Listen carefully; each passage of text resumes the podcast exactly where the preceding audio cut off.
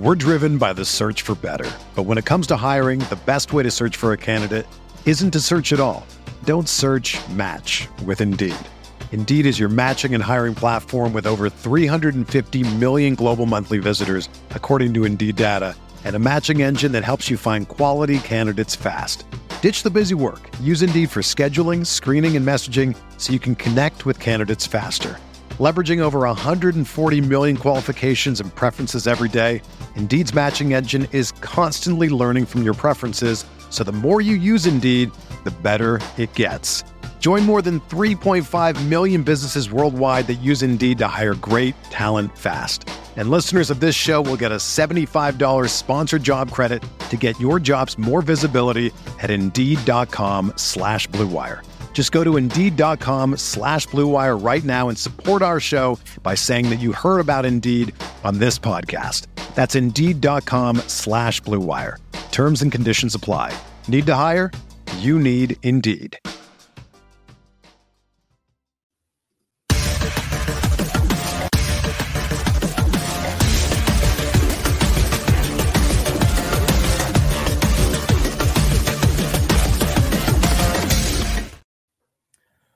Welcome into a Wednesday morning live edition of the RotoWire Fantasy Basketball Podcast. Nick Whalen back with Brandon Kravitz. Uh, Brandon, we got a lot to get to today. Uh, as usual, at some point this will devolve into a live listener Q and A. Uh, you know, that's kind of become the the meat and potatoes of the pod, if you will, Brandon. And we, we enjoy all the the live questions. Uh, we'll get to those, you know, over the second half of the podcast. So feel free to you know throw those in the chat. We'll we'll hit those. Uh, we'll include all the timestamps, you know, on YouTube and in the description, so you can skip around and you know kind of get advice on whatever players or teams you need. Uh, but Brandon, we had a huge in-season tournament night on Tuesday. Um, I, I want to get kind of an overall check-in now as we have reached the end of group play. You know, we have the the real thing coming at us next week: the semifinals, the finals in Vegas. Uh, there, a lot is still up in the air as far as like what the rest of the schedule is going to look like from a like from a fantasy basketball perspective. It's super confusing to go over to like the NBA.com or ESPN.com schedule page, and it's just like blocks and blocks of TBD. Um, but you know, overall, given what you thought the tournament would be when it was announced back in what July or August versus what it's been now at the end of November, has it been a success? Has it been a failure? Has it been somewhere in the middle? Like, where do you come in? I think it's been a huge success. Well, we didn't expect anything too much from it. It really was going to come down to are the fans into it and entertained? Check on that. Are the games good? That was right out of the gate. Mm-hmm. They were good. And then this shouldn't be the most important part because you shouldn't have to convince millionaires that play basketball for a living to care about the games they play. But do the players care? Do they care mm-hmm. about the tournament itself? And I think a lot of them, especially the the higher end stars, acted like you know I don't even know what this is. I'm confused by it. Whatever. Uh, but as the tournament tournament has gone along, as group play went along, we saw those guys. Now all of a sudden they ratchet up their intensity. Mm-hmm. I thought last night was such a win for the NBA, where you had the Celtics running up the score on the Bulls, and Joe Mazzulla has to go over to Billy Donovan and explain what he's doing. That's oh, I mean man. that's something we're going to look back. There might be a 30 for 30 about this one day and that clip is going to be in it. This is so in that way it was a win. Did the Celtics go too far on that? Because you know Billy Donovan, he kind of clarified after. I, I think he understood. You know, it's not like he didn't know that it comes down to point differential. So I think he he got what the Celtics were doing, but he said, you know, it, look, it was a step too far. You're up 30. You're you're specifically embarrassing Andre Drummond. He's like, it's one thing if you want to leave your starters in and try to score as much as you can, get some stops, but to go to hack a Drummond in that situation, he felt like was a bridge too far. I mean, do you agree with that, or is it do whatever you got to do to get that differential? if you're going after a differential, you got to do what you got to do. I agree. Uh, I completely agree. To points pile up in the NBA, you can never. If that's what you're going after, then then that's what you have to do. I I do think that as we get through one season of this, and I will disclaimer this: this is coming from a bitter Magic supporter who was screwed by differential.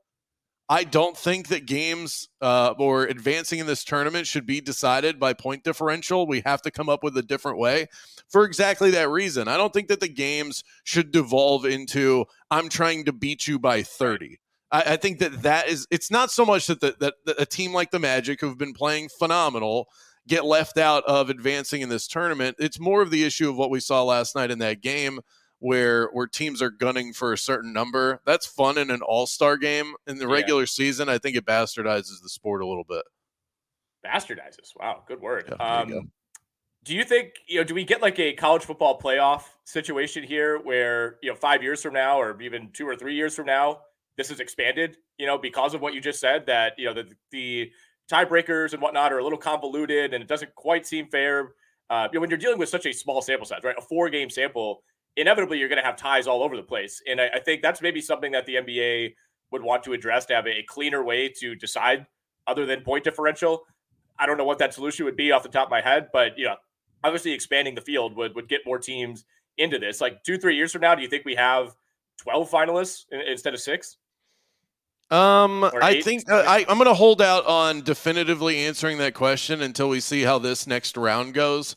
I don't think that we can look at restructuring the overall format of it mm-hmm. until we get an idea of what it looks like when it's completely played out. If you take it too far, does it then eat into too much of the regular season? We're not even sure conclusively that this is a positive. I don't think we need more of it yet. Yeah. I think let's just settle in on what we have in front of us. But one thing, if you wanted to stick with point differential, because it, throughout all of this, they've been trying to follow this international soccer model of group play where point differential does come into play when you're talking about group staging before you advance to knockout rounds.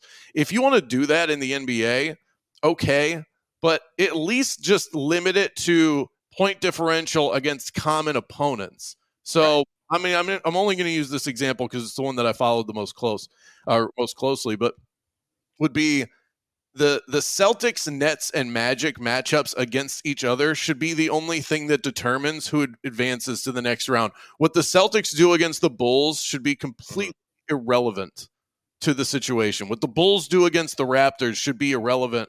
So, how much did the Magic beat the Celtics by? How much did the Celtics beat the Nets by? I think that you sh- if you're going to use point differential, it should be within a common opponent tiebreaker situation, not against mm-hmm. everybody because yeah okay so you beat the bulls by 30 what, what is that right. what does that mean?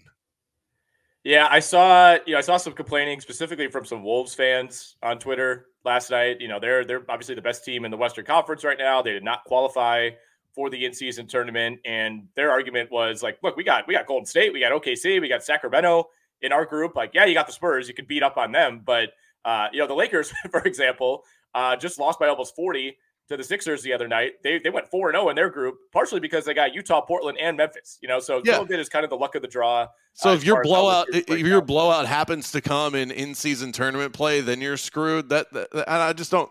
I don't. I don't like the way that it's set up yeah. in that regard. Uh, but I th- I do think I don't want point differential to be involved in it at all. I, I I don't really think that that's the best determining factor for who advances in this thing. But whatever, it's what we have right now. Mm-hmm. And until we come up with something better, or maybe play a fifth game where yeah.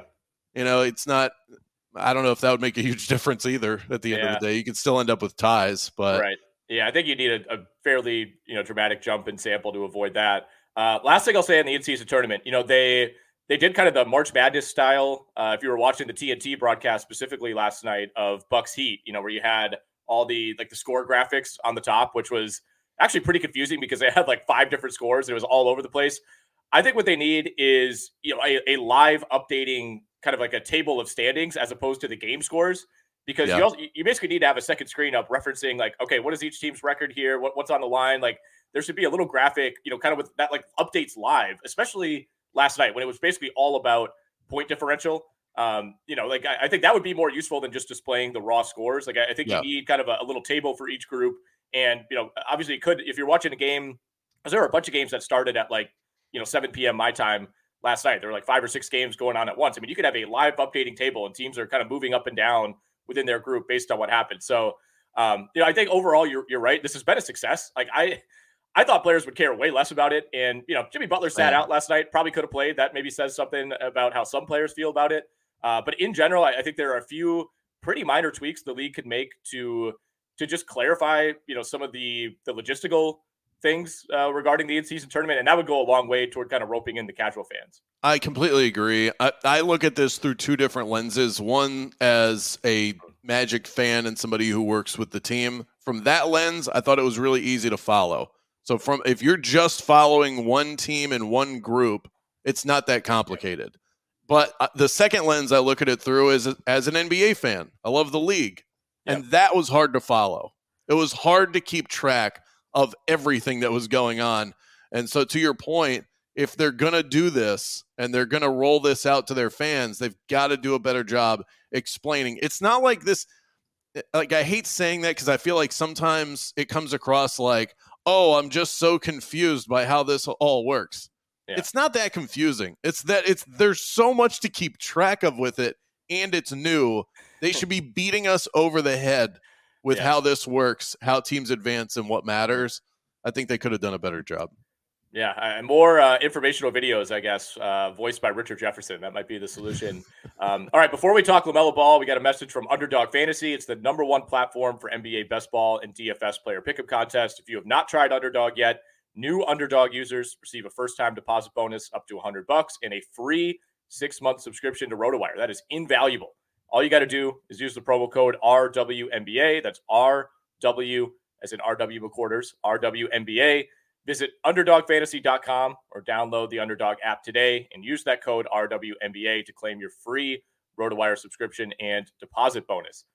I played a lot on Underdog this past weekend, mostly NFL contests, Brandon, and they do a good job. Um, you know, there's a lot of a lot of DFS sites out there, but I think presentation wise, app wise, Underdog is, is one of my favorites. Let's talk some LaMelo. I mean, this is just brutal news for my NFBKC team, which you know, I, I, don't I don't like to gloat early in the season, but I was I was in good shape here, Brandon. I, I, this was the best team I think I've had in this contest, and I've been doing it for five or six years now. And I knew what I was signing up for when I started Anthony Davis and Lamelo Ball with my first two picks.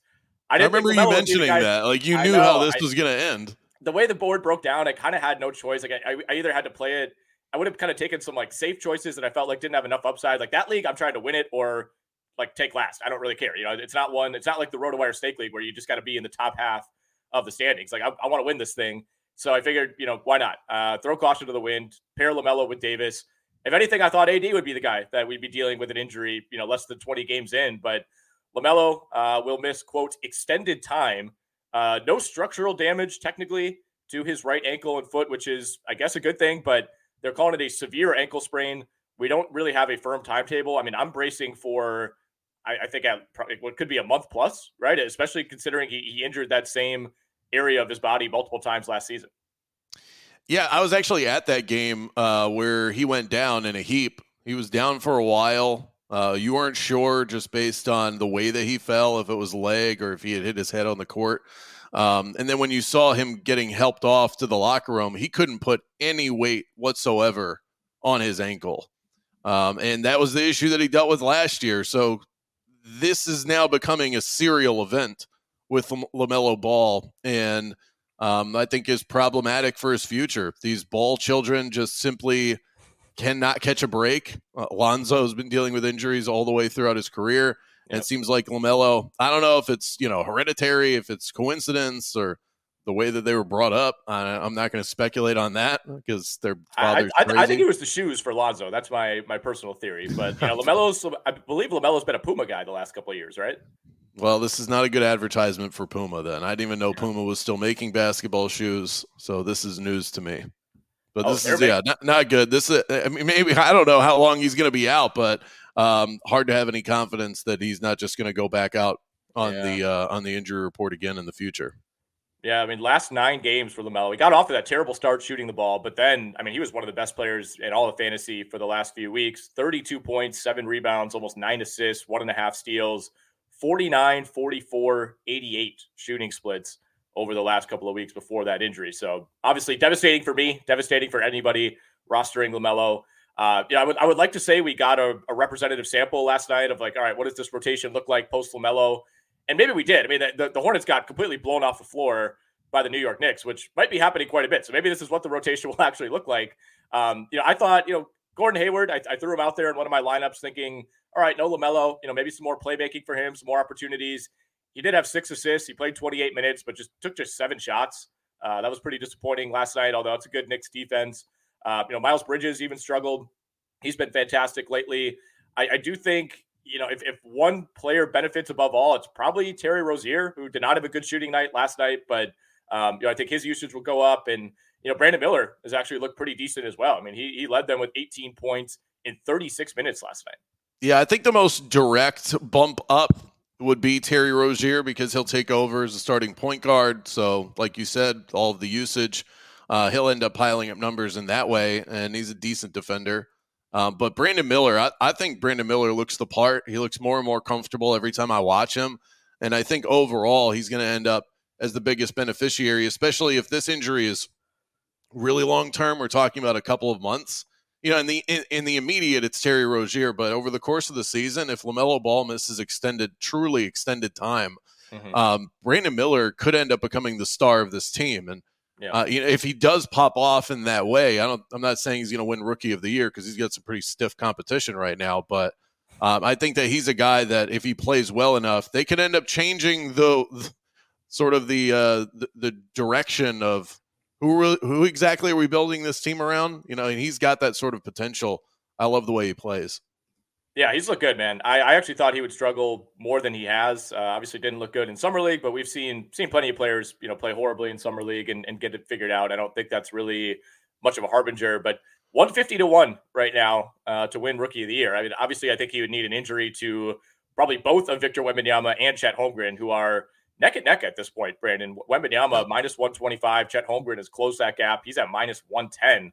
Uh, you got Ausar Thompson 80 to one, Miller 15 or 150 to one and then you know Scoot Henderson, Jaime Jaquez, Jordan Hawkins right now as the the seventh lowest odds. So uh, it's a two man race. I wouldn't really recommend betting any of those long shots right now. A um, dollar, hey, a dollar on Brandon Miller won't kill you.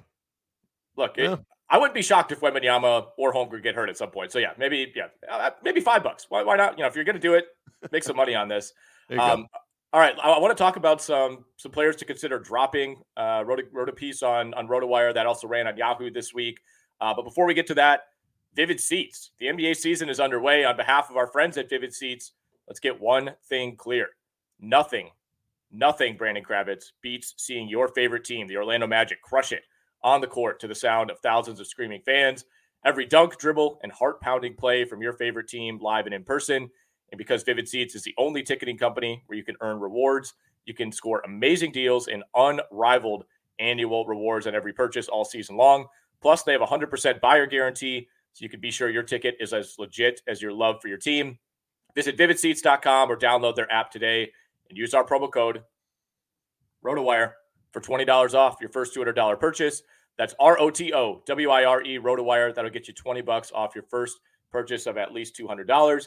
Download the app or visit vividseats.com. Vivid Seats, experience it live. I I went to the Bucks game this past Friday, and we had a big group of people. Some of them bought their tickets on on a, another app, not Vivid Seats, that will remain unnamed, and they were not allowed into the game because the seats were somehow like they were either like not delivered or they were like kind of bogus tickets. So use Vivid Seats. Avoid that. They uh, wow. that group of people had to purchase standing room only tickets and could not sit with the group. So let that, means they had to double purchase tickets.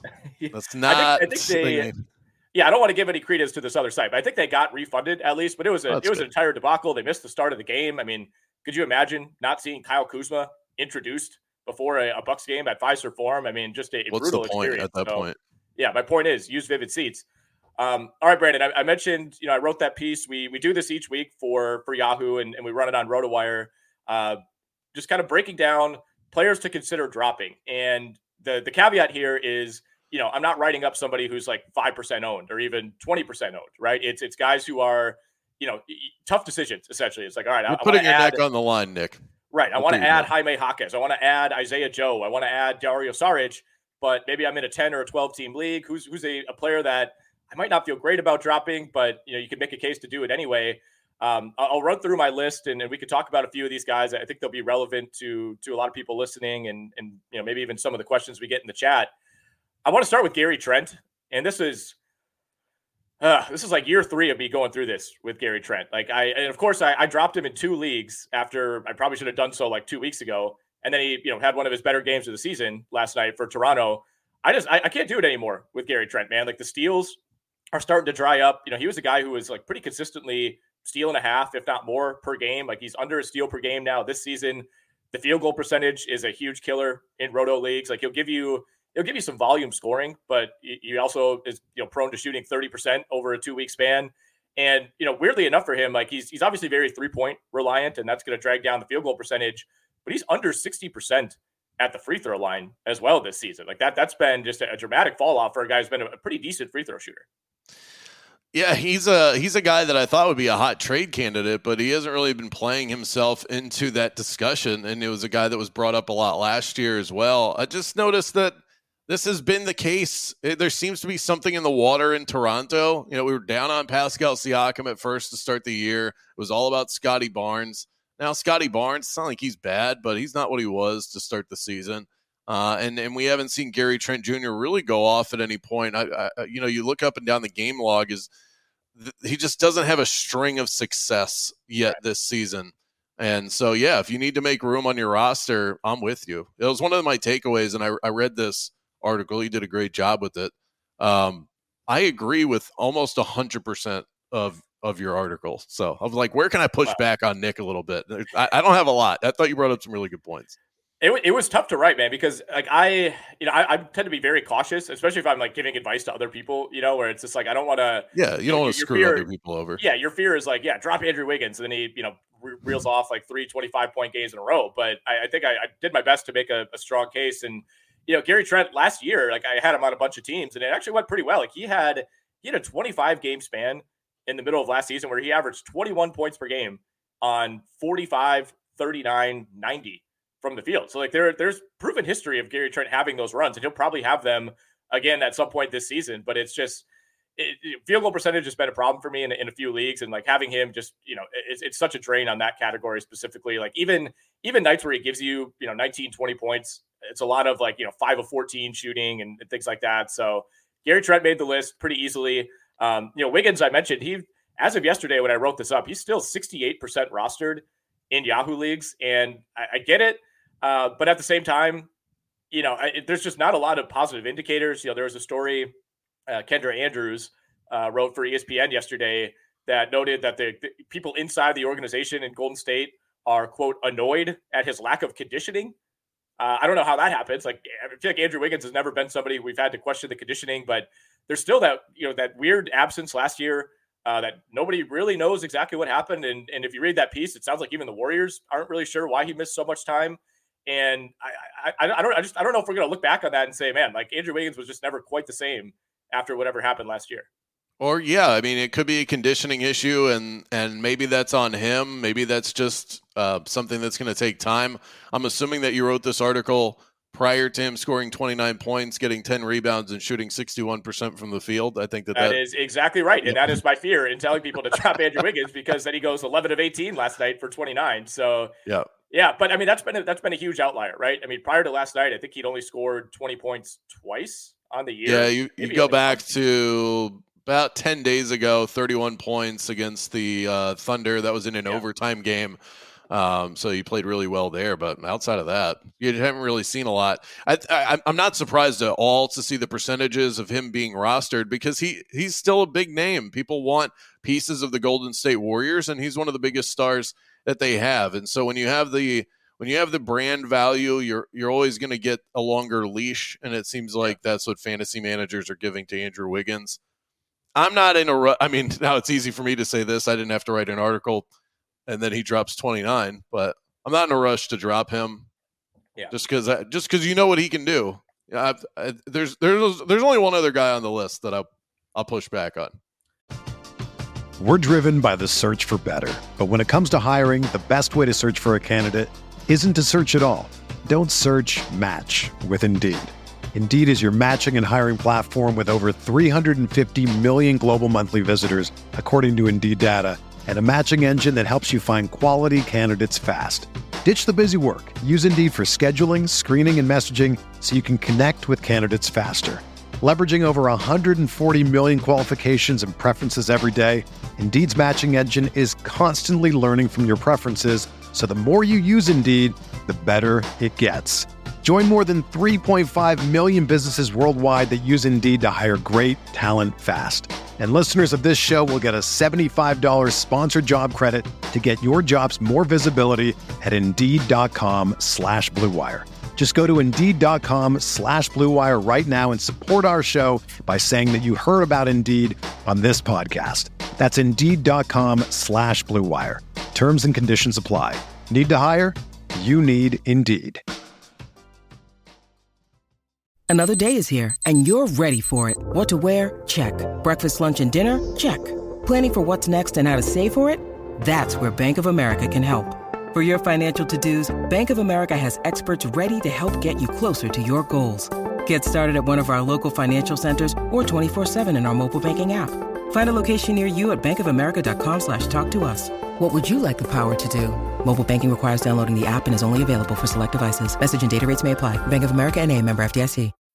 When you need mealtime inspiration, it's worth shopping Kroger, where you'll find over 30,000 mouthwatering choices that excite your inner foodie. And no matter what tasty choice you make, you'll enjoy our everyday low prices, plus extra ways to save, like digital coupons worth over $600 each week. You can also save up to $1 off per gallon at the pump with fuel points. More savings and more inspiring flavors make shopping Kroger worth it every time. Kroger, fresh for everyone. Fuel restrictions apply.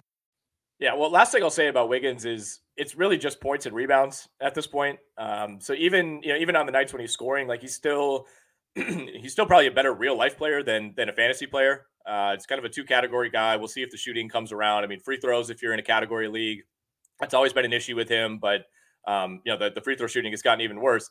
Who else? Who else would you push back on from my list? I, I, and I understand you adding him to it, uh, but I still think better days are ahead for Ben Mathurin, and I'm not willing to put him on the wire and have somebody else pick him up. I mean, you brought up the obvious points that if he's not scoring at a high clip, what else is he really giving you? But we saw it last year. He's completely capable of this. And yeah. you're talking about an offense that is at the top of the league in scoring and a guy who has the ability to be a six man of the year candidate. He did that in his first year in the NBA. I think this is a sophomore slump right now that he could break out of at any point, and I want to make sure that he's on my roster. So even it's even though it's sort of an ankle weight right now, he's just not a guy that I'm willing to throw back out there. Yeah, understandable for sure. Um, you know, I, I, think the biggest thing that stood out to me is the lack of minutes. You know, it's like I, I thought Ben Mathurin could take a pretty big leap this season. And, you know, it feels like, you know, Indiana scoring like 135 every single night. And for whatever reason, he's just not a big part of it. Um, you know, compared to last year, like he averaged almost 29 minutes per game as a rookie, and he's at like 24 minutes a game this season. Like, I, I don't care how much of a microwave scorer you are, like, you're just going to have a tough time being fantasy relevant if you're you're kind of only a points guy and you give a, a, few rebounds here and there. Like that's about it with Mathurin. The three point shooting was pretty bad last season and has remained uh, hovering around 32 percent. Um, you know, if you're only playing 24.6 minutes per game, it's going to be difficult. And the other thing, Brandon, I mean, his free throw rate has basically been cut in half. I mean, that, that was, I think, something that was really underrated. And one of the reasons that I, I thought Mathurin could take a big leap this season is like you don't have you don't have a lot of rookie guards come in and average like six free throw attempts per game. That's very rare. Um, and he's down to 2.9 per game this season. Yeah, uh, I also would consider that a guy that we've talked about a lot as being a trade candidate and Buddy Hield. Maybe that opens up some more minutes for Ben Mathurin. Yeah. And we don't know when something like that could happen. We're already at the end of November. Trade deadlines in February. That'll be here before we know it. I just think better days are ahead. But yeah, you, you do have to be concerned when he. I mean, he can shoot a lo- at a low percentage on any given night and um, and he's certainly not giving you a lot in terms of the defensive stats, the the stocks, so to speak. Um, but he's he's a tremendous talent. right now is going through a rough stretch. I, I, can just see it now. Three weeks from now, we're talking about hot waiver waiver ads to, to target, and it's hey, look who's back, Ben Mathurin. Yeah, I mean, based on how some of my leagues are going this season, maybe just you know read this article as like a waiver pickup instead of instead of players to drop, just go and pick up all these guys, and you might be better off. Uh, Dyson Daniels was somebody that I mentioned. He's down to 32% rostered, so he's a little bit below the threshold uh, of some other players on the list. Obviously, you're you're rostering him for for the steals first and foremost. You know, the assists and the rebounds have been nice. He has at least one steal in 15 of 18 games so far this season. I I am very curious to see what their rotation looks like tonight. New Orleans is in action. They're home for the 76ers. uh, because they're, they're getting CJ McCollum back, which is massive. Trey Murphy is listed as doubtful tonight. I highly doubt he'll play, but I mean, he could be back. I think they play Friday against the Spurs. Um, so we might not get a, a, full representative sample tonight, but once both of those guys are back in the mix, I, I think Dyson is still in the rotation. I don't think he's approaching, you know, 28, 32 minutes most nights. So I, I would feel pretty comfortable. You know, if, if, you rostered him for the last month, you probably got the best stretch of the season for him. Yeah, I I think the um, the window's closed, and and it will be interesting to see how, many minutes do you give to CJ McCollum as far as tonight goes, a guy that's coming back from a collapsed lung. Credit to him for making his way back as quick as he did with an injury like that. Missing 12 games is a lot, but when you're talking about a collapsed lung, it feels like a drop in the bucket. Um, I, by the way, my best bet tonight, and the line has already moved. Took the Sixers at minus one and a half. Love every second of it. I this was one of my one of my staples when you and I started this podcast. I ran down my list of things I look for when betting when stars are reinserted into a lineup, especially yep. if that team's been playing well, it tends to ruin chemistry. And and people can't wait to bet the team that's getting the guy back, but it doesn't always work like that. It takes a minute. And uh, this, this group had actually been playing well together, adding CJ McCollum back to the mix. And we don't know that he's getting full minutes either right. against the 76ers team that covers the spread as well as anybody. So if you're looking for a little action tonight, maybe you can tail me on that. Yeah, and if you want a full betting breakdown of every slate. Myself, Alex Barutha, we're on Sirius XM NBA Radio at 7 p.m. Eastern, Monday through Friday, breaking down every game, giving out our best bets. Uh, one of mine last night, Brandon, was a, a, nice little player prop parlay. We had we had KAT over nine and a half boards, which hit no problem. OKC is a terrible rebounding team. All we needed was two three pointers out of DeAndre Hunter. He went one for six. One for six. Ugh. Ugh. we got the attempt. That is you know, painful. We, our heart was in the right place, but uh, yeah, nevertheless, check that show out on SiriusXM. You can listen to it back on the SXM app as well. Um, all right, Brandon, let's let's hit the last read here, then we'll get into some listener questions. I also want to talk about you know some of the the fantasy MVPs of the season and, and talk about a, a great page on Yahoo where you can look at basically which players are highest rostered on the teams that are doing the best this season. Uh, but we got a message from Rival Fantasy: LeBron versus Jordan, Magic versus Bird, Barkley versus McHale, Basketball is synonymous with legendary player rivalries. They make the game more fun and they give fans storylines that raise the stakes every time those players meet on the court or come up in conversation. Now, every matchup and head to head debate can be settled on Rival Fantasy. This NBA season, you can play challenges where you decide which NBA player will score more fantasy points in their next game.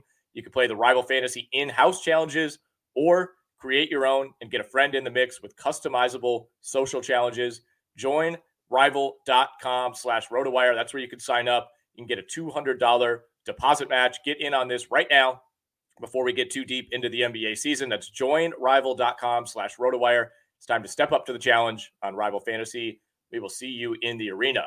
Um, all right, so I mentioned that that MVPs page over on Yahoo, which is a tool that they have for for you know fantasy baseball, fantasy football as well.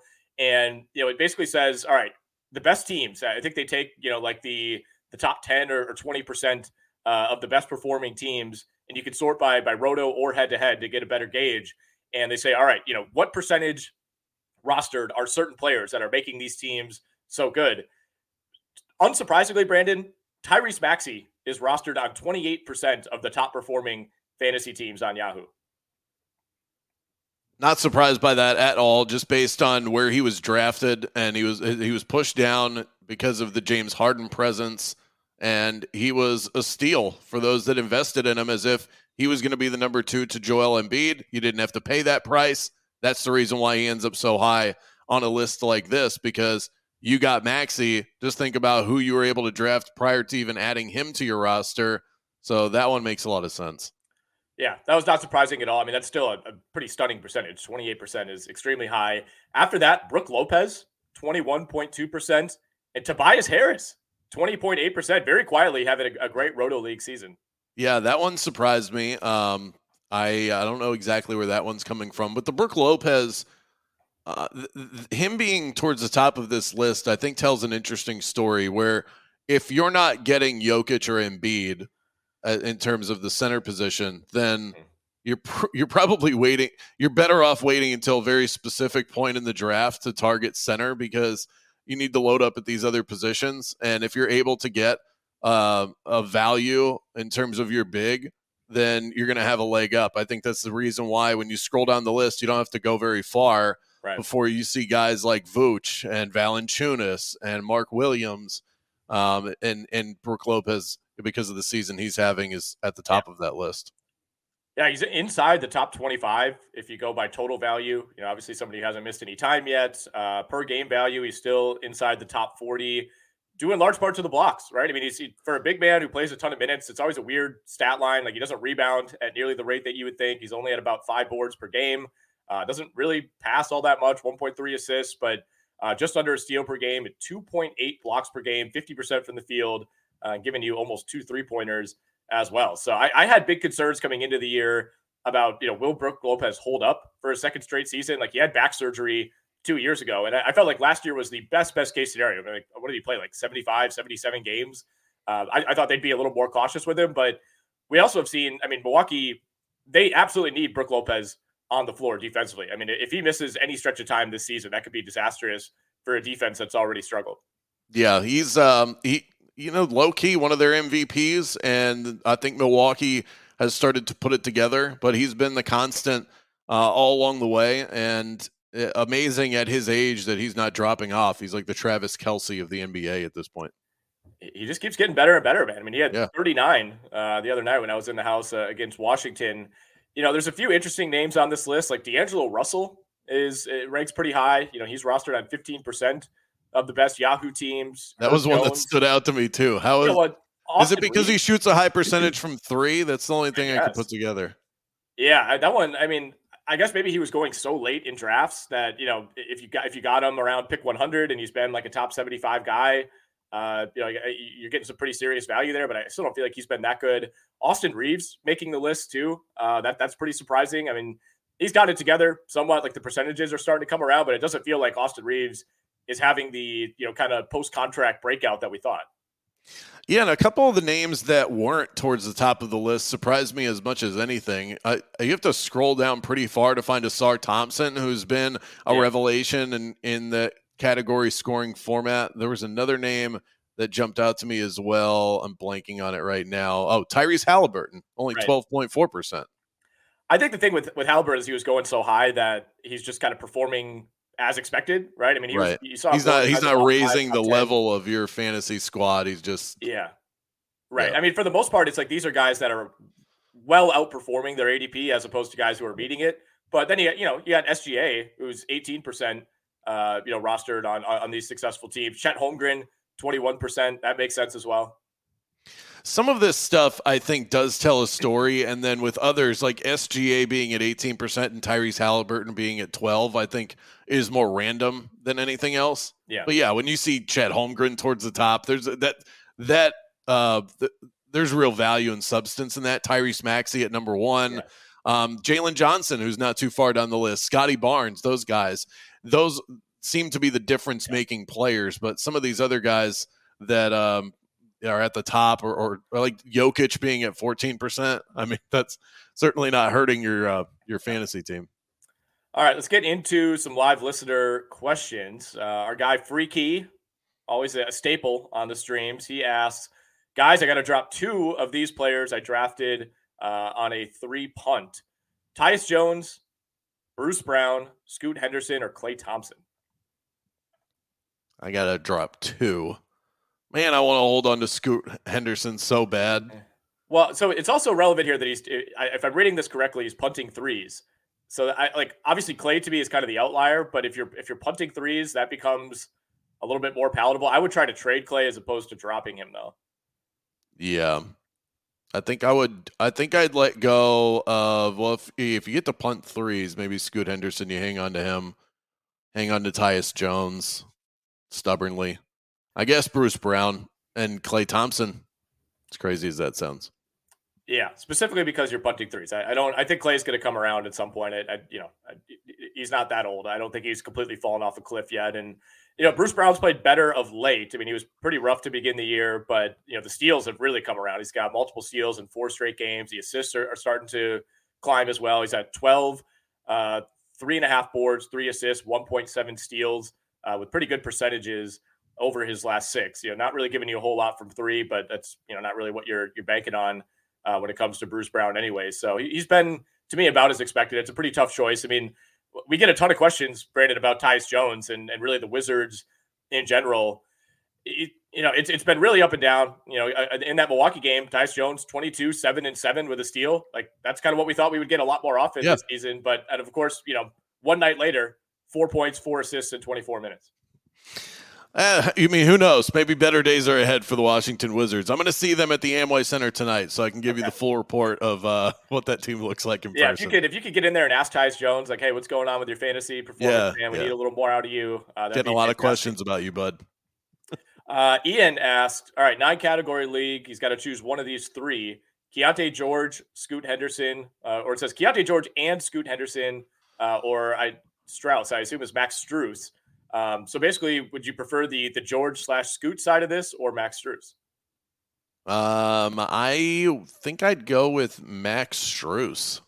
Just give me the just give me the better player with a high shooting uh, that's good from three. Yeah, I mean Keyonte George, I'm starting to come around. I was not really a believer early on. You know, it was kind of just the assist that you were chasing there, and um, you know he's he's started to play more minutes. He's started to do a little bit more outside of that. You know, he's at 14, 4, and 6 over his last seven games. Uh, he, he's just, you know, he's going to kill you in the percentages, uh, much like Scoot Henderson. So, and especially with this being a nine cat league, like Scoot's going to be a high turnover guy. He has been already. I don't think that's really going to change. I mean, Portland in general is just a high turnover team. Um, so in nine categories specifically, I think I would lean Strus because you know both both Scoot and Keyonte George could shoot under forty percent. They could both be you know three four turnover per game guys, and I think that's going to hurt you more than it's going to help you. I mean, look at some of these percentages for Max Strus. There's just not a lot of guys in the league that are giving you this with the volume mm-hmm. that he's shooting from three 43%, 44%, 43%, 50, 50, 33, 50. Mm-hmm. Uh, that's that's those are really good numbers. And if so, if you're chasing, um, you're chasing category scoring, you need that. Mm-hmm. Um, yeah, he's been playing really well. Uh, all right, our guy Mal says nine category league. Should I drop Brogdon or Bogdan Bogdanovic? Um, he said he's punting field goal and free throw percentage this week. Uh, I know the percentages for Brogdon haven't been great so far, so that's that's a little relevant. But I, don't think for either of these guys, you know, you're you're necessarily all that worried about you know short term field goal and free throw percentage. Uh, this is this is an interesting one though. I mean, Brogdon Brogdon continues to play pretty well as kind of the the elder statesman, uh, you know, of this this Portland Trailblazers team. You know, the counting stats have, have been there for the most part 18, 4, and 6. Uh, you know, he's averaging his most assists per game since his first year in Indiana back in 2019 20. Uh, but he is shooting 41% from the field. So that's been the one drawback. Uh, do, do you have a, a strong lean one way or the other here? Yeah, I mean, you'd expect more defensive stats from Brogdon being the defender that he is, and he's not really giving that. Maybe that corrects itself. Maybe the problem is that he's on an island in Portland, but I would still go Malcolm Brogdon here. I mean, as yeah, far as the player I'd want to keep on my roster, I know they were asking who they want to drop. Right. I mean, it's it's been a debate because you could argue that Bogdanovic has been just as good, if not better, over the last couple of weeks. I think you know, with, with Jalen Johnson going down, you're immediately thinking, all right, Sadiq Bey, DeAndre Hunter, but I think there's been some trickle down to Bogdanovic as well. I mean, he's averaging almost 20 points per game over his last eight. Not doing a whole lot outside of that. Like he is giving you over a steal per game, but not really rebounding all that much. You know, not really giving you any assists. So, kind of depends what categories you're targeting. He has been shooting a ton of threes. I mean, he's taken he's taken 10 or more threes in five of his last eight games. So, if that's a category of need for you this week, uh, you know, I, I would look into that when it comes to Bogdanovic and schedule wise yeah, the Hawks play the Hawks play Thursday and Saturday, and the Portland Trailblazers the rest of the week they play Thursday and Saturday. Uh, so about the same. I mean, that's that's really close. I, I think I would probably give slight lean to Brogdon as well. Uh, all right, Ian asks, I have KD and Kawhi. I'm worried about their rest of season health and might cause me to lose. Any advice if I can flip them and who I should be targeting? Um, yeah, this is a question that we get a lot and something that we've we've talked about on a, on a bunch of pods. Like I, I feel the same way. I mean, for the most part, I just I don't draft KD uh, or Kawhi. You know, I had Kawhi on one team last year, and it actually went okay. You know, considering how many games he missed, like he was so good when he played that it, it kind of made up for it. But I understand the concern. Um, I, th- I think you and I talked about this last week. Like, do you? you know, who, who are like realistic targets, I guess, if you feel like, all right, I got I got a great 20 games out of KD, but I think he's going to miss 20 at some point. Um, you can get you should be able to get just about anybody, right? I mean, there's a Yeah, list right. of maybe We talked about Tyrese Maxey's at 28% in terms of the most successful teams in fantasy. Can you can you flip him for for a Maxey? I, I think yeah, somebody like that, Maxey. You know, you could you could look at like Scottie Barnes. I mean, you could even you could try to do I don't know Donovan Anth- Mitchell. yeah. Somebody Anthony Edwards, you could strike you know strike while the iron's hot. Anthony Edwards took a tough spill last night, but he should be okay. So he's a guy you could target. Right. I would I would throw out a ton of offers. I mean, you might be able to get might be able to get Jayson Tatum even. Uh, like I would much rather have him. I know Durant's been the better fantasy player this year, but Tatum has a vastly better track record of health. You know, Trae Oh, Young is, is another time. guy. Yeah. Um, yeah, you, you should be able to do okay there. And he, he follows up and says, "All right, you know, would you do Durant, Kawhi, and Brogdon for SGA, Cam Johnson, and Herro?" Uh, Yeah, I'm not. I want. I really want. SGA for sure Yeah, but packaging Kawhi and KD, like I think I'd rather try to sell those guys in separate deals. agreed. Completely agreed. I think you're you're bringing on a great player. You're you're, you're kind of your mindset's your head's in the right place here, but I think you're going a little bit too hard in the paint to use a basketball reference. Yeah, or a Waka Flocka Flame reference as well. um, all right, uh, we have a a self-described noob question from Love the Eon. noobs.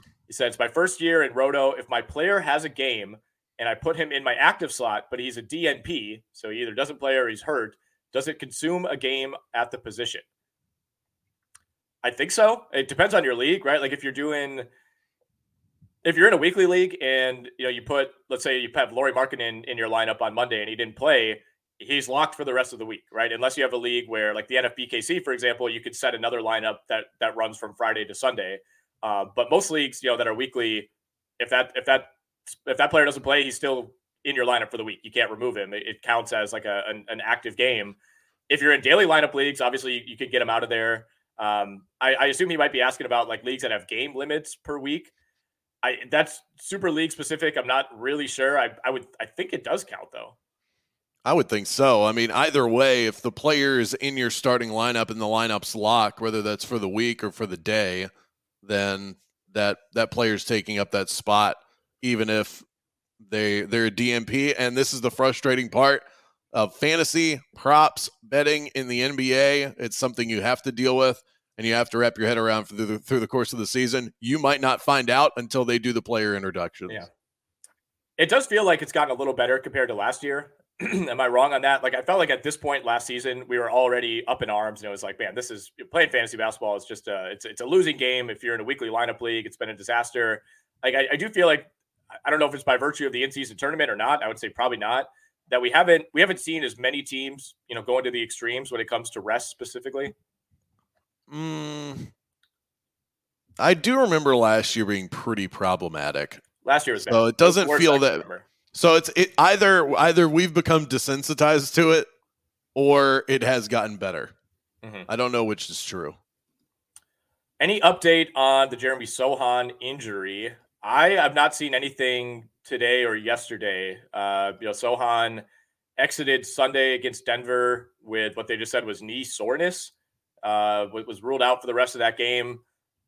I, I'm not really sure. Kind of a unique situation because they they were off Monday, they were off yesterday, they're off tonight, and then they play Thursday against Atlanta, and they, they have a back to back Friday at New Orleans. So my, we'll, we'll get news today. Um, but you know, it's kind of like the NFL. Like if a team plays on Monday night, you're always like, you know, a, a day behind on the injury report. So they're not really going to say anything on Monday when the game's not until Thursday. But we should we should get an update. You know, the NBA mandates that we get an update at some point today on Sochan.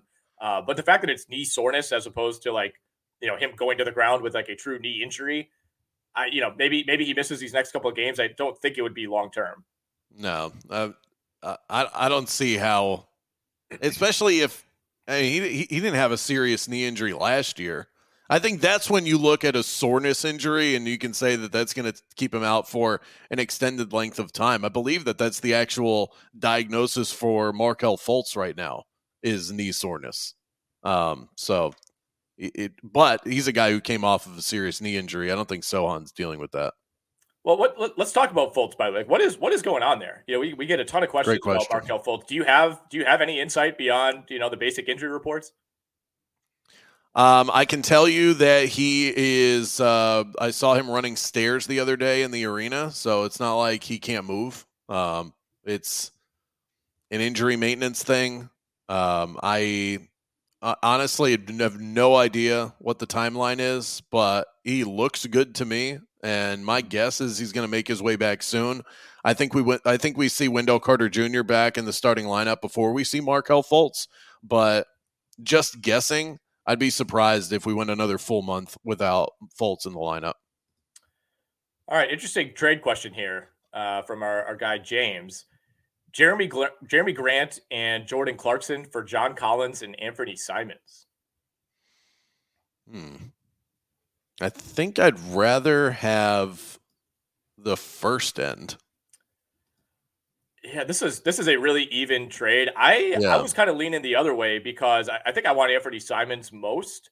Uh, you know, John Collins has been about as expected. He's been extremely consistent, if nothing else, right? I, I actually kind of thought he might have an opportunity to take a bigger leap, but unfortunately, I, the shot blocking may never come back. And part of it is he's you know basically playing the three in Utah, so he doesn't have as many opportunities. But you know, I guess we're we're now talking like four years ago. He was a 1.6 blocks per game guy, and you know now he's half of that this season. You know, not really giving you any steals. He's under an assist per game, so you're really just targeting him for points, rebounds, and threes, which, which is fine. You know, shoots a good percentage as well. He's over 40% from three.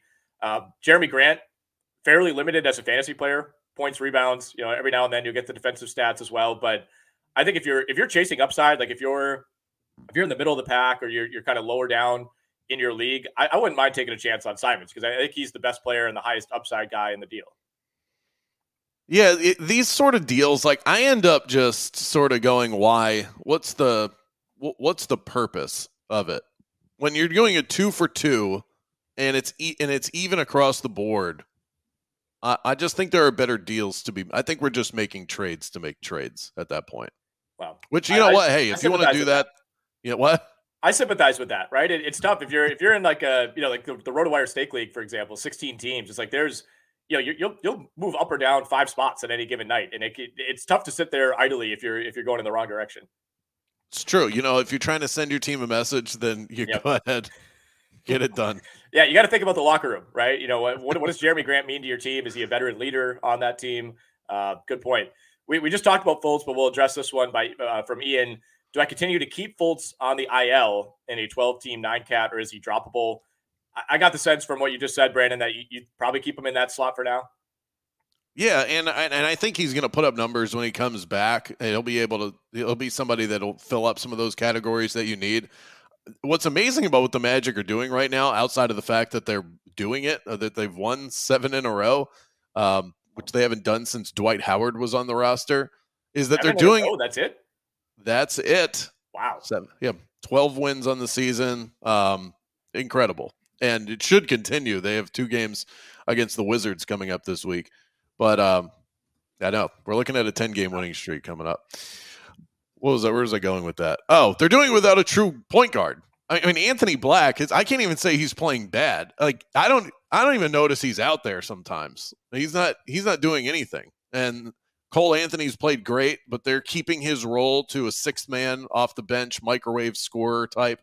Um, so when Fultz comes back, he's as as much as they're just winning no matter what like they need what he brings to the table. You got to have a point guard in the NBA if you're going to have sustained success. All right, 10 team, nine category league. Keyonte George is available. Should I drop Anunoby or Jalen Williams for him? I would say no. Yeah, I wouldn't do no. that. No, I know Anunoby's been pretty disappointing so far. He's ranks actually outside the top 100, which is pretty shocking. You know, the free throw percentage has been really bad. Uh, he's you know hovering around 60 percent. Although he's These not really Raptors players are just so disappointing this year.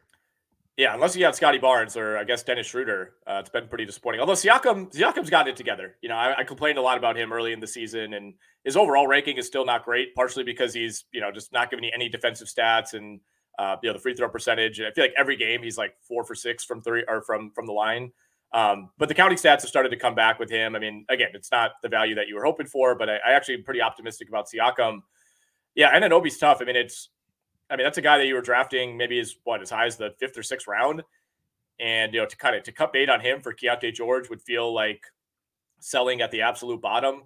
I, am very pro Jalen Williams. You know, I know he missed some time recently that that maybe um, you know rubs some people the wrong way, but I, I am still still pretty high in him. I definitely would not drop Jalen Williams. Um, you know, I think the arrival the arrival of Chet Holmgren, you know, has maybe rubbed a little bit of the upside off of Williams, but he's still, you know, to find a guy like him at his age who's like guaranteed to shoot 50% from the field, and he's been an, an awesome free throw shooter at a, a fairly high volume. Um, you know, 17, 4, and 4 every night on good percentages. I, I definitely would not cut bait there, but the Anunoby question is is weirdly a fair one. It is, and I get it. You know, when a guy heats up the way that Keyonte George has, you want to get your hands on that. Uh, it's tempting, but is it sustainable? I just don't really know what we're chasing with him. Is Keyonte George the kind of guy that's going to put your roster over the top? I don't think so. OG Anunoby at his best is one of those types of players. So as frustrating as it is, you know, unless you just like Nick said, I think that this all comes down to a lot of these questions. We'll repeat this as much as we need to to just steady your minds out there. Um, a lot of this comes down to what does your team look like in terms of win loss record? Are you on a streak in a negative direction and you just need to make a move to do something different? I totally get that. But if that's not the case, then uh, I just don't think Keyonte George is going to keep up what I think he's on a nice little stretch here, double digit points in each of his last three. But I, I don't think that this is something that's that's uber sustainable um, with all the mouths they have to feed in that Utah yeah. offense. See, I, I, actually think it's fairly sustainable because I, I, think this team's going in the wrong direction, and I, I think he's going to play a ton of minutes the rest of the way. I just the percentages, the turnovers in a nine category league, you know, I, think he's, he's going to be a, a, good player in terms of the, when the counting stats are there. But you know, rookie guards just tend to not be good fantasy players, and I, think on balance, you know, if you're asking like who's the better fantasy player for the rest of the year, who has a better chance to, to finish higher, it's got to be Anunoby, right? I mean, I, think you have to look at this as kind of just a, a slow start and you know, maybe he gets moved and and that might be for the best for, for Anunoby at this point. Who would you prefer rest of season? Tyus Jones or Khris Middleton in a nine category roto league? Tough. I if, if you think Middleton's staying healthy, I would definitely take Middleton. Um, like he's still putting up decent numbers despite playing 20 minutes a game. You know, he's still giving you 12, 4, and 4. And, you know, I think eventually he gets to the point where maybe he's not playing 35 minutes a night, but even even 28 minutes a night would be huge for Middleton. Yeah, he, it's tough with Middleton because you I mean you can see the decline so evident, but he's still at his best a pretty good player. Um, not shooting at a as a, at a great percentage. The three balls at 33% in terms of the the month of November. It was even worse prior to that. Um, it just feels like he's starting to decay a little bit too quickly for me. And I like Tyus Jones. Um, we've already seen the worst days for the Washington Wizards. I mean, it literally can't get any worse. So if you, if you made it this far, I think I'd stick with Tyus Jones. Okay. Okay. Well, agree to disagree on that one. You know, Middleton has been it's been disappointing from three, but he's shooting like 70% in the mid range, and that's that's still carrying him to like 47% from the field overall. So that's been offset to some degree. If you look at the per 36 numbers, he's right in line with where he's been in his best seasons, right? I mean, hmm. per 36, he's had 22 points, almost eight rebounds, seven assists, 1.2 steals. I mean, that is right in line with what you think of for Khris Middleton before all the injuries set in. So if you're sticking with Khris, you, you, you have to accept the injury risk, and you know at any point the knee could go in the wrong direction. But um, again, like like you like you always say, it, kind of depends where you are in your league. And I, I think if you've been holding Khris Middleton to like punt on him now, you know, as he seems to be kind of ascending in the right direction, like he, I don't think he's going to play 22 minutes most nights the rest of the season. Like they're they're going to bump that up at some point. Um, so I, I, would chase that upside. James says, "Where do you think LaVine will end up after the trade deadline? I have him on my team. Should I trade him?" Ooh, I think you should wait. he becomes much more valuable on a new roster. So it, yeah, we don't know. I mean, we'd be guessing at this point, but just that's just the way that it goes. Is when a guy gets traded, his his value soars because we all think so optimistically about what this guy's upside in a new offense could be and all of that. Mm-hmm. Um, I would trade him the day he gets dealt. That would be my move. He's yeah, holding I, up a he's holding up a Heat jersey. I put him on the block. So you think you know if he lands in Miami or he lands in Philly or Los Angeles, like that's a better situation than Chicago. Because I mean, the Bulls are a disaster and they play at a slow pace. I get all that, but I I don't know if he's going to a team where it's like, all right, you're the number one option now. It's like I, I think it would be, and you can make the argument that he's, you know, it, it's kind of a, three man team in Chicago, right, with Vucevic and, and DeRozan. Um, so, if, but if he goes to LA or he goes to Philly, it's like you're, you're, playing alongside Embiid. You know, I think if anything, if he lands in Philly, that's that's not good for Tyrese Maxey. That, that would be a disappointment. No. Um, but you know, in general, it's like, did, is he going somewhere where he fits in similarly in terms of like the hierarchy and the offense? Probably not, but I also think that his efficiency could see a boost. Yeah. So you know, you kind of get a playing for the Bulls. Yeah, you can get a balance there, but I I think in terms of changing overall values, it really is going to impact the guys that are playing around him more than him. A team that's trading for him. We've said this about Buddy Hield all the way through. If you're trading for Zach LaVine, you're trading for something very specific. You're going to use him for that role, so he's yeah. still going to get his, and I think he can do it at a more efficient clip but how does it impact the guys around him? We just don't know where he's going to go. So we're just we're just guessing. Yeah, my, my, guess is it is one of those teams. You know, I think it's I think it's a contending team. You know, I don't I don't really see.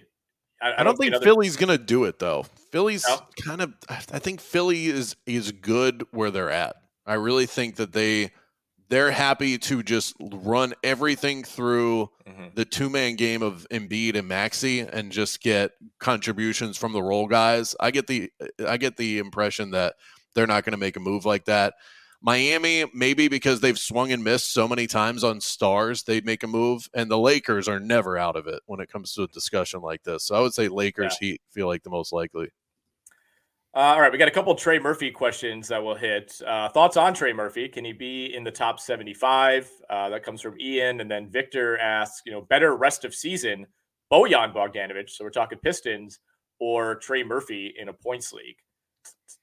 Uh, to that second question, I, I, would say maybe Bojan. You know, we had we had Dan Titus, uh, one of, one of the great fantasy basketball minds on the the XM show last night. He was pretty optimistic on Bogdanovic. I feel like it could go either way. You know, Detroit has been Detroit's been such a disaster. They're four and 38 in their last 42 games. They're going for 15 straight losses tonight. Um, so you can kind of see it's like, is Bojan Bogdanovic the missing piece? I don't think so. But this is also kind of a delusional franchise that might just throw him in there for 30 minutes a night and be like, hey, we need we need to raise our floor night to night. So in a points league, I, I think I might give slight favor to Bojan. Um, just you know, be prepared for some sort of antics, whether that's like trading him or his role, you know, going all over the place night to night. You know, the thing with Trey Murphy is he is very three point dependent. Uh, he's, a, he's an amazing three point shooter. He's high volume. He's over 40%. I, I think that should continue.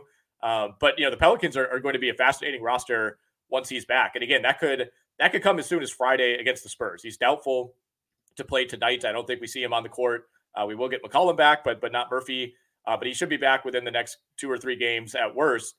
At that point, you know, you, you got McCollum, you got Jose Alvarado back in the mix. Obviously, Brandon Ingram, Herb Jones, Dyson Daniels, Jordan Hawkins. Uh, you know, Matt Ryan might even be a part of this rotation. Naji Marshall, Zion. Like, I, I guess the, the overall question is like, is there enough room for Trey Murphy to put up the type of season that he did last year when he saw 31 minutes a game? No, and he put up some great numbers last year, but it's just simply not sustainable with the guys that they've got um, that you know are going to get theirs on that Pelicans squad. Um, he's got the uh, he's got the potential to do it. I think he'll be productive, but to ask for what he was able to produce last year is just simply unrealistic. How much of that comes down to Zion specifically? You know, because I, think nobody benefited more from Zion playing 29 games than Trey Murphy, who played 79 last year. Yeah, it's huge. It's huge. And and Zion's playing well right now, so there's no reason to to limit his minutes. Um, and you're getting McCollum back. Brandon Ingram's going to get his, and Alvarado. I mean, it's just we talked about uh, guys like uh, Dyson Daniels. I mean, Jordan Hawkins has had positive moments with this team as well. So um, it's just is uh, there's so many mouths to feed. It's a good problem to have if you're a Pelicans fan. But right now, in terms of uh, overall optimism for Trey Murphy, it, it's hard. It's hard to get there, but you know you certainly like the player. So he's somebody I want on my roster, but I think you got to keep your expectations in check. Okay, we got a few more, and then we'll get out of here. Is Mike Conley a must roster? Uh, depending on your league size, I would say yes. You know, 10, 12 team league, he probably should be rostered. Um, you know, he's 36 at this point, so you do worry about that catching up to him at some point. But he played 67 games last year. He played 72 the year before. Uh, you know, he had some injuries his first couple of years in Utah, but you know, for the most part, I, I think his game should age pretty well. We're, we're seeing you know more and more guys from from those like you know 2006, 2007, 2008 drafts. You know, play later and later into their careers. Uh, you know, the assists are, are really the thing you're chasing here, and those have been there for the most part this year. He's been doing pretty well, racking up steals as well. Uh, you know, low volume on offense, but he's been pretty efficient. He did take 10 three pointers last night. Uh, I, I, would say he's a must roster for me. Yeah. Yeah, I like pieces of good teams, and the Minnesota Timberwolves are playing as good as anybody else. Uh, I don't know if there's if Anthony Edwards is going to miss any time. I'm not sure if that's a positive for him or not, just because of the yeah. distribution that uh, that you get from Mike Conley. But you know, usage would certainly be up. Um, yeah, I like him, and and he's going to give you a couple steals per game too.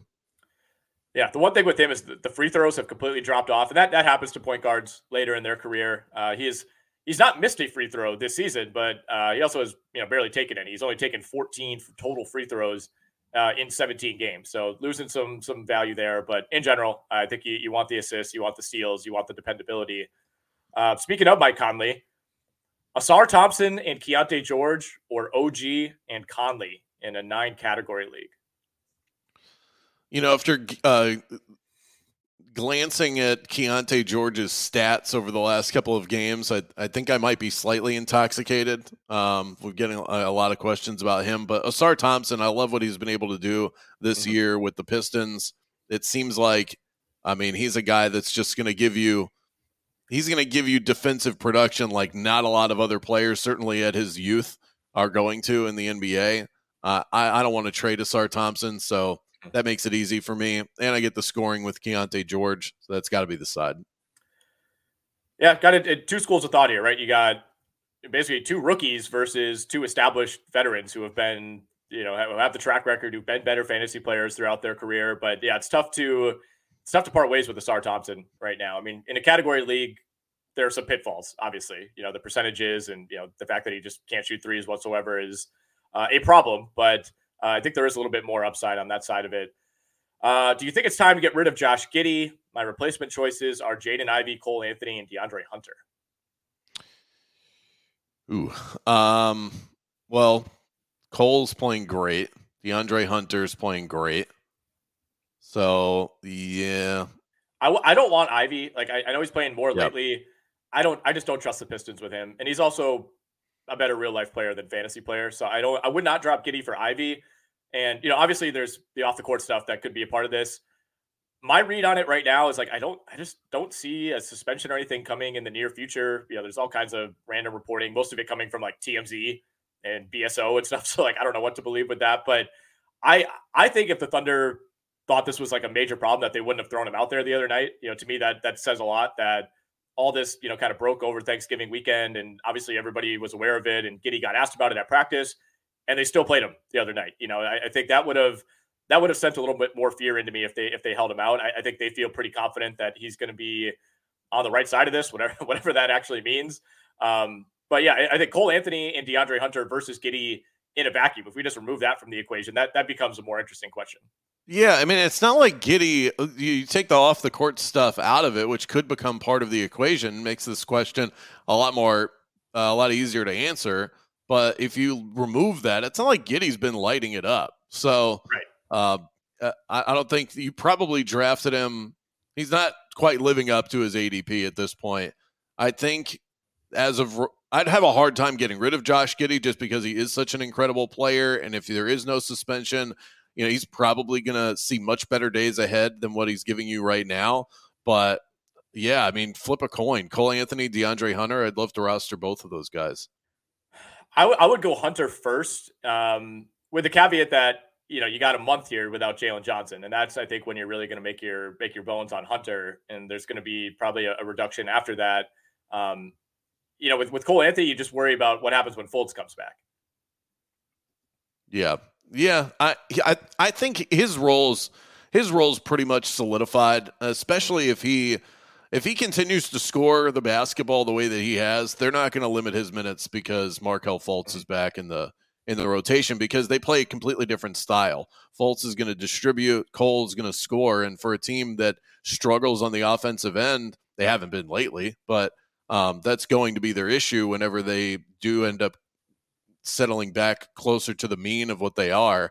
They need what Cole Anthony provides, and he's been a much better defender too. So it's starting to show up a little bit in the stats, but I can just tell you from from watching him up close and personal, it's a it's a part of his game. He's put a lot of yeah. energy and emphasis into getting better at. Uh, all right, two more. Justin asks Cam Thomas rest of season outlook once he returns.